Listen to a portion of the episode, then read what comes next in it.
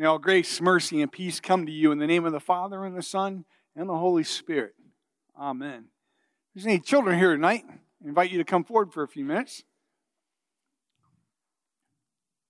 Hey, so, you know, I want to talk to you a little bit about something tonight about being grateful for what we have and not so much what we don't have. You know, when I was growing up, my dad wasn't around a lot. It wasn't because my dad didn't love me or didn't love my family. My dad was in the army. He was gone a lot. And so there was times when I would see other kids out playing with their fathers and shooting off rockets and throwing the ball around and and my dad wasn't there. And it made me really depressed and sad sometimes, you know. One time when I was in ninth grade, my father was stationed in Korea for an entire year. My poor mom had to watch after me and my sister and take care of us both, right? Well, there it was. It was my birthday of my ninth grade year. And there was no happy birthday, there was nothing, but there was just a package on the table that morning after my mom had gone to work before I'd gone to school with a card on it. And all it was in there was a pair of jeans. Man, I wasn't too happy with that. And you know what? I was depressed and I moped around and this and I complained about what I got. And I complained because my dad wasn't there, and I gave my mom more than she can handle and then some. And you know, I felt really bad. I felt really bad. All these years later, that was a long time ago, and all these little, all these years later, I feel really bad about how I acted, how ungrateful I was for my mother. But you know, now that I've grown up, I look back, my mom, being, you know, by herself, gave me all that she could afford to give me at the time. She worked really hard. My dad worked really hard too. And you know, I spent a, I wasted a lot of time moping around because I didn't have what I wanted to have. And you know what I forgot? I forgot to, to look at what I did have. And you know, Jesus was the furthest thing at that time in my life from my heart. And so I had no real reason to rejoice. And you know, you ever gotten that way? Have you ever gotten expected to see something under the Christmas tree and didn't get it? Or you expected to get something, you asked for something for your birthday and you didn't get it? Did you ever feel a little depressed or mad? Yeah? Pretty cool. Oh. Oh, okay. Yeah, yeah. Parents, you hearing all this? Ask them after church. Hopefully, they repeat the same thing.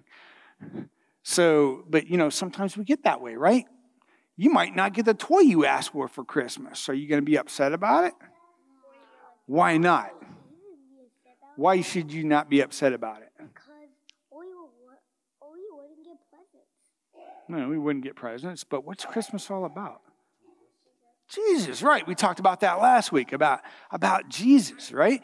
Sometimes we forget what Christmas is all about. We have an expectation of things and we complain about what we don't have rather than rejoicing to God in what we do have, right? So for me, when I had to look back, I looked back and I went, wow, I had a lot of friends and I was healthy. And guess what? My dad would never let me play football, but he was in Korea. My mom told me I could play football.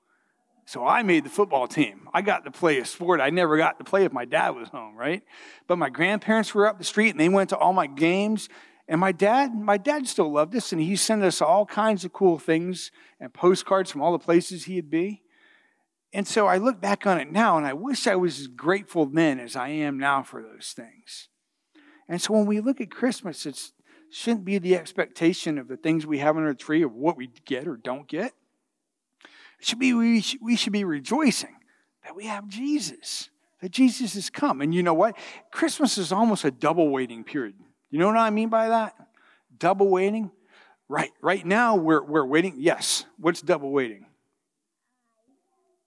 One and a half weeks? No. Close. so double waiting means we're waiting on Christmas, right? We decorate our trees and we have we wrap gifts and all. We're waiting on to celebrate the birth of Jesus, right? But at the same time, we're still waiting for Jesus to come back. That's a double waiting period. But you know what? We have a lot to rejoice and be thankful for. You have parents and you have food and you have clothes and you have a shelter over your head. But most importantly, each and every one of you has Jesus. Each and every one of you. Sorry, I didn't go out with. Each and every one of you Everybody here, you have Jesus. And so we should rejoice no matter what and be thankful for what God has done for us. Can you pray with me? Dear God, we thank you for the blessings you give us. And we thank you for the greatest blessing ever your Son, Jesus Christ, our Lord. Amen. Thank you all. You can go back. In our gospel reading today, we see two ladies, stark in contrast one who's older, one who's probably younger. Don't know much about Mary's age. Two ladies who find themselves expecting.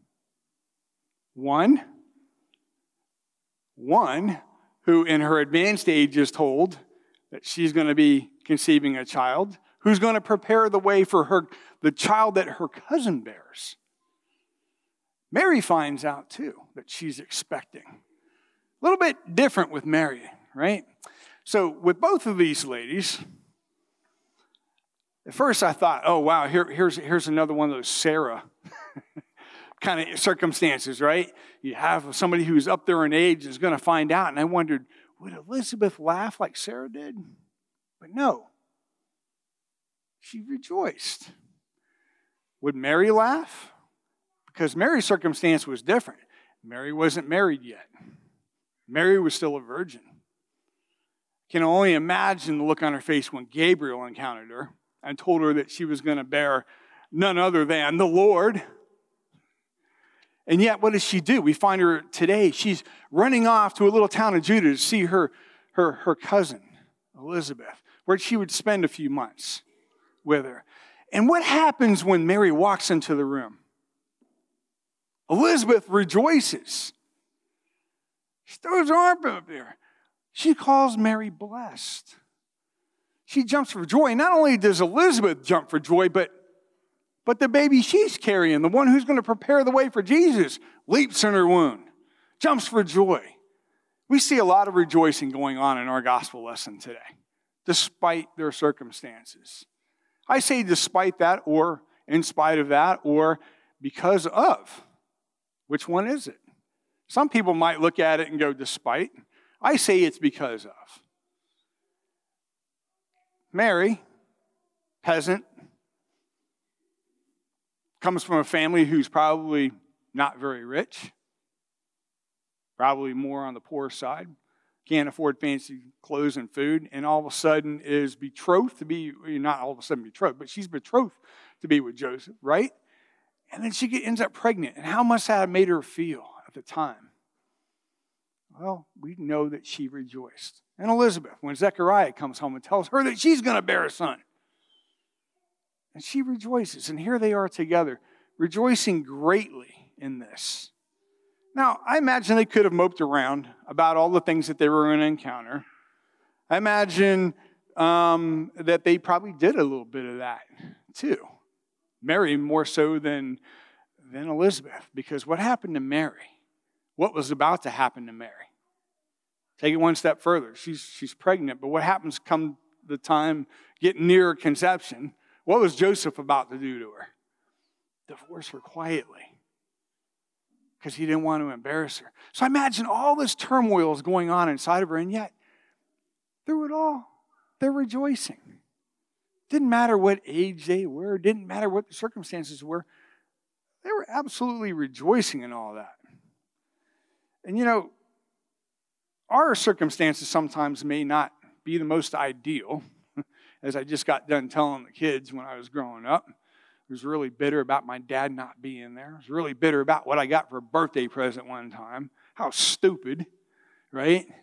Sometimes our circumstances may not be ideal. And the Lord, though, is still there. He doesn't want us to focus on our circumstances, does he? What's he want us to focus on?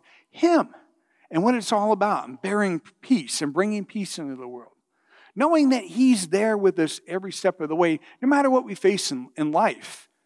Certainly, this time of the season, I know many people who are looking at the blue of Advent more as a color of depression than one of celebration.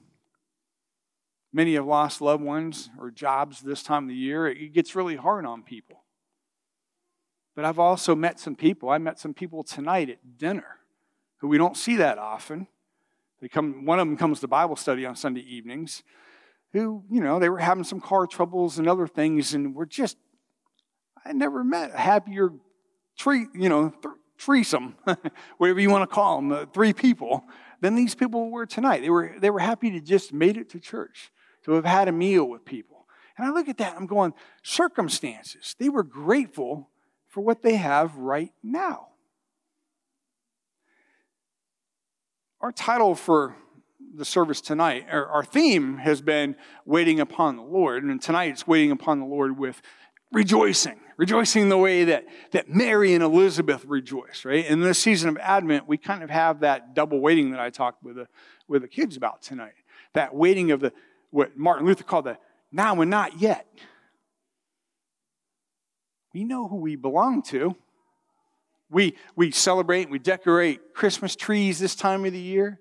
Many of us are getting ready to go to a whole bunch of parties in these next five days, right? And we get together with families and have big meals, and, and then there's all the hustle and bustle of getting gifts and everything else like that. And we're, we're celebrating Christmas, but the double waiting is, is that we're celebrating the birth day of our Savior, but we also wait for him to return. And I bring that up because we forget about the now. We get too embroiled in the circumstances of our lives to rejoice and to realize that while we're waiting on him to come and, and get us once and for all away from all the turmoils and turmoils of this world, that he's still with us, walking with us, resting with us in the Holy Spirit here in our hearts every single moment of our life. And we forget to rejoice in that. We forget to be grateful for the things that He has blessed us with. You think about Mary carrying the child. She's carrying our Savior. She gives birth to the Lord. Talk about an honor. But she's also ushering in a new era of peace because that's what Jesus is. He's peace. She's bringing salvation into the world. Not her, it's not her works. God's doing it through her. But when she finds out that that's what, what God has given her, wouldn't you jump for joy too? Well, you still should. You may not be giving birth to God, to, you know, to Jesus, but you carry him right here. He's with you every step of the way. You should smile in that and be joyous and rejoice no matter what you're facing in life. And because here's the thing something happened to me today at work that I can't really discuss, but I'm going to tell you it was one of those, it was a very contentious moment with some residents. And I don't know what happened, but the peace of the Lord and how the peace of God manifests itself just is mysterious sometimes. And it just fell upon me. And afterwards, one of the people was there was like, man, it was like God was just shining through you today. I don't I can't explain it, don't know how it happened, but I rejoiced in the moment. I hate I hate contention to begin with, right? But right then and there, God was coming through and just had a peace no matter what. There was trouble, but he was there. And so you go back to Mary and Elizabeth and look at their circumstances. They rejoiced. Oh, to carry the rejoicing and the love and the joy and the peace that Mary and Elizabeth has. And so, as we look at this Christmas season, as we go through the next week of Advent, leading up into Christmas, and even beyond, I want to challenge each and every one of us today to rejoice in the Lord. Take time to reflect on the blessings that, that God has given you. Take time to reflect in the peace of the season. Take time to reflect on the now and the not yet. And think about what that means to have the Holy Spirit and what that means to carry God forth into the world in our hearts and through our actions and what it means to proclaim the gospel Spend time in prayer. Not just giving the Lord all of your griefs and your complaints, but your happiness and your rejoicing. Look at some of the Psalms. Read some of the Psalms that David wrote, some of the praise that he brought forth. Look at the Magnif- Magnificat that Mary wrote in Luke. Look at that. That means magnify. She magnifies the Lord in the rejoicing. Find some good time and enjoy the moments that you have. Because you don't ever know how much time you have left. Too often we get caught up in what's going to happen here or tomorrow. Live in the now. Live in what the Lord has given you. Take it day by day. Be in the moment this Advent season and don't let another good opportunity to rejoice pass you by.